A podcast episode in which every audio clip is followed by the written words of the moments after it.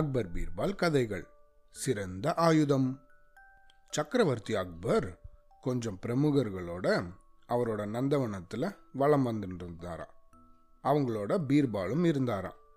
நந்தவனத்தில் நல்லா மலர்ந்திருந்த ரோஜா பூக்களை பார்த்து ரொம்ப பிடிச்சி போன அக்பர், ஆஹா, பூமியில் ஒரு சொர்க்கம் இருக்குன்னா அது இந்த நந்தவனம்தான் அப்படின்னு சொன்னாரா. ஆமாம் பிரபு, நீங்கள் சொல்கிறது தான் சரி அப்படின்னு எல்லாருமே ஆமான்னு சொன்னாங்களாம். பீர்பால் மட்டும் அமைதியாக இருந்தாராம்.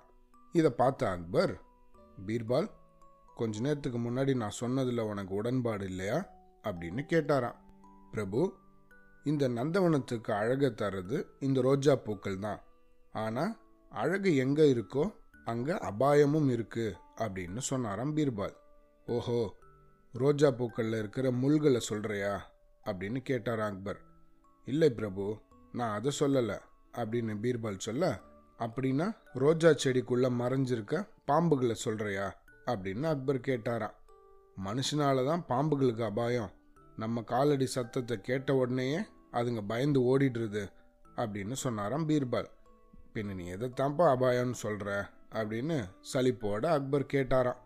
பிரபு, அபாயம் அப்படிங்கிறது அழகு மட்டும் கிடையாது, வலிமை, செல்வம், புகழ் அப்படின்னு எல்லாத்தையும் தான் அபாயம் சூழ்ந்திருக்கு.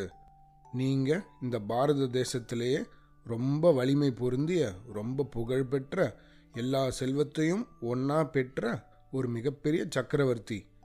அதனால் மேலே சொன்ன விஷயங்களால் பக்கத்தில் இருக்க ராஜ்யத்தோட மன்னர்கள்லாம் உங்கள் மேலே ரொம்ப பொறாமையாக இருக்காங்க. உங்களை எப்படியாவது தோக்கடித்து வெற்றி வாகை சூடணும் அப்படின்னு சதித்திட்டம் போட்டுட்டே இருக்காங்க அப்படின்னு சொன்னாராம். அதனால தான் பூலோகத்தில் சொர்க்கம் அப்படின்னு ஒன்று இருக்கிறதா எனக்கு தோணவே இல்லை அப்படின்னு சொன்னாராம் பீர்பால். பீர்பால் சொன்ன இந்த சொற்கள்லாம் அக்பரை சிந்திக்க தோண வச்சுட்டு அடுத்த நாள் சபை கூடின உடனே அக்பர், திடீர்னு ஒருத்தனை அபாயம் சூழ்ந்ததுன்னா அவன் தற்காப்புக்கு என்ன ஆயுதத்தை பயன்படுத்தணும் அப்படின்னு சபையில் இருக்கிற எல்லாரையும் பார்த்து கேட்டாராம். வாள் அப்படின்னு சொன்னானா ஒருத்தன். இல்லை அப்படின்னு மறுத்த பீர்பால், சில நேரத்தில் வாள் பிடிச்சக்காரம் செயலற்று போயிடும் அப்படின்னு சொன்னாராம். எதிரி மீது தூரத்துலேருந்தே குறிப்பாத்து ஈட்டியை வீசுறது தான் ஆபத்துலேருந்து நம்மளை காப்பாற்றும் அப்படின்னு இன்னொருத்தன் சொன்னானா. பதற்றத்தில் ஈட்டி வந்து குறி தவறினா அது நமக்கு பயன்படாமல் போயிடும் அப்படின்னு சொன்னாராம் பீர்பால்.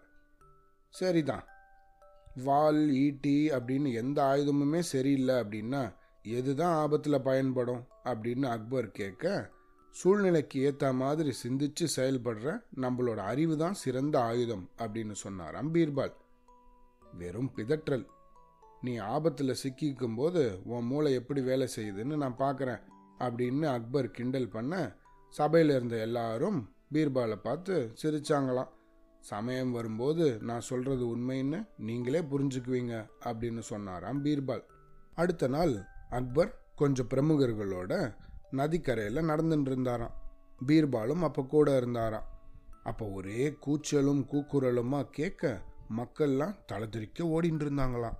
சக்கரவர்த்தியை பார்த்ததும் அவங்க ஓடி வந்து, பிரபு பிரபு, ஆபத்து, அபாயம், பட்டத்து யானைக்கு திடீர்னு மதம் பிடிச்சிருத்து, அது இந்த பக்கமாக ஓடி வந்துருக்கு, நீங்கள் உடனே ஓடிடுங்க அப்படின்னு ஒரே கத்தி சொன்னாங்களாம்.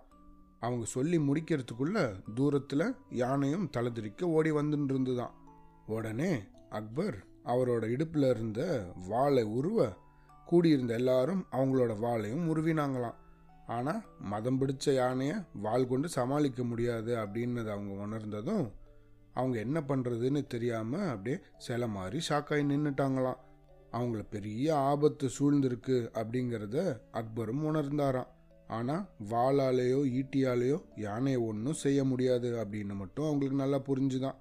ஆனால் கோழையை மாதிரி பயந்து ஓடுறதுக்கும் அவரோட தன்மானம் அவருக்கு இடம் தரலையா. எல்லாரும் என்ன செய்யறதுன்னு தெரியாமல் அப்படியே நின்றுருக்க பீர்பாலுக்கு திடீர்னு ஒரு யோசனை தோணுச்சான். அங்கேருந்த பூனையை தூக்கி யானை முதுகில் வீசி எறிஞ்சிட்டாராம். யானையோட முதுகில் விழுந்ததுனால பூனை பயந்து போய் என்ன பண்ணுறதுன்னு தெரியாமல் யானையோட முதுகை வந்து தன்னோட நகத்தால் பிராண்ட ஆரம்பிச்சிருத்தான். வலி பொறுக்க முடியாத யானை அதோட தும்பிக்கையால் பூனையை பிடிக்கிறதுக்கு முயற்சி பண்ணித்தான். அது தப்பிச்சு கீழே இறங்கி ஓடி போயிட்டு தான் பூனை. யானையோட கோபம் எல்லாம் பூனை மேலே திரும்பி அந்த பூனையை துரத்தின்ண்டே ஆப்போசிட் சைடில் ஓட ஆரம்பிச்சிருத்தான். யானை குண்டாக இருந்ததுனால அதால் பயங்கரமாக வேகமாகவும் ஓட முடியாமல் அந்த பூனையை துரத்தின்னு ஓடிச்சான். போக்கு காட்டின்ண்டே இந்த பக்கம் அந்த பக்கம்னு ஓடின பூனை ரோடு ஓரத்தில் இருந்த ஒரு புதருக்குள்ளே மறைஞ்சிருத்தான். யானையும் அந்த புதரில் பூந்து பூனையை தேடிகிட்டே இருந்துதான். இந்த மாதிரி யானையோட கவனம் எல்லாம் வேறு பக்கம் திரும்பிடுத்தான். அக்பரும் மற்றவங்களும் யானைக்கிட்ட சிக்காமல் தப்பிச்சிட்டாங்களாம். கொஞ்ச நேரம் சில மாதிரி இருந்த அக்பர் நல்லா தெளிவானதுக்கப்புறம் பீர்பாலை கட்டி பிடிச்சிண்டு நன்றி சொன்னாராம். பீர்பால், சபாஷ், அறிவு தான் சிறந்த ஆயுதம் அப்படிங்கிறத நிரூபிச்சே காட்டிட்ட. சூழ்நிலைக்கு ஏற்ற மாதிரி மூளையை பயன்படுத்தி நல்லா சிந்திச்சு செயல்படுறது தான் சால சிறந்தது அப்படிங்கிற உண்மையை எங்களுக்கு நல்லா புரிய வச்சுட்ட. நீ சொன்னது தான் சரி. உன்னை மாதிரி அறிவாளி பக்கத்திலே இருந்தால் எந்த அபாயத்தையும் எதிர்கொள்ளலாம் அப்படின்னு மனசார பாராட்டினாராம். அவ்வளவுதான்.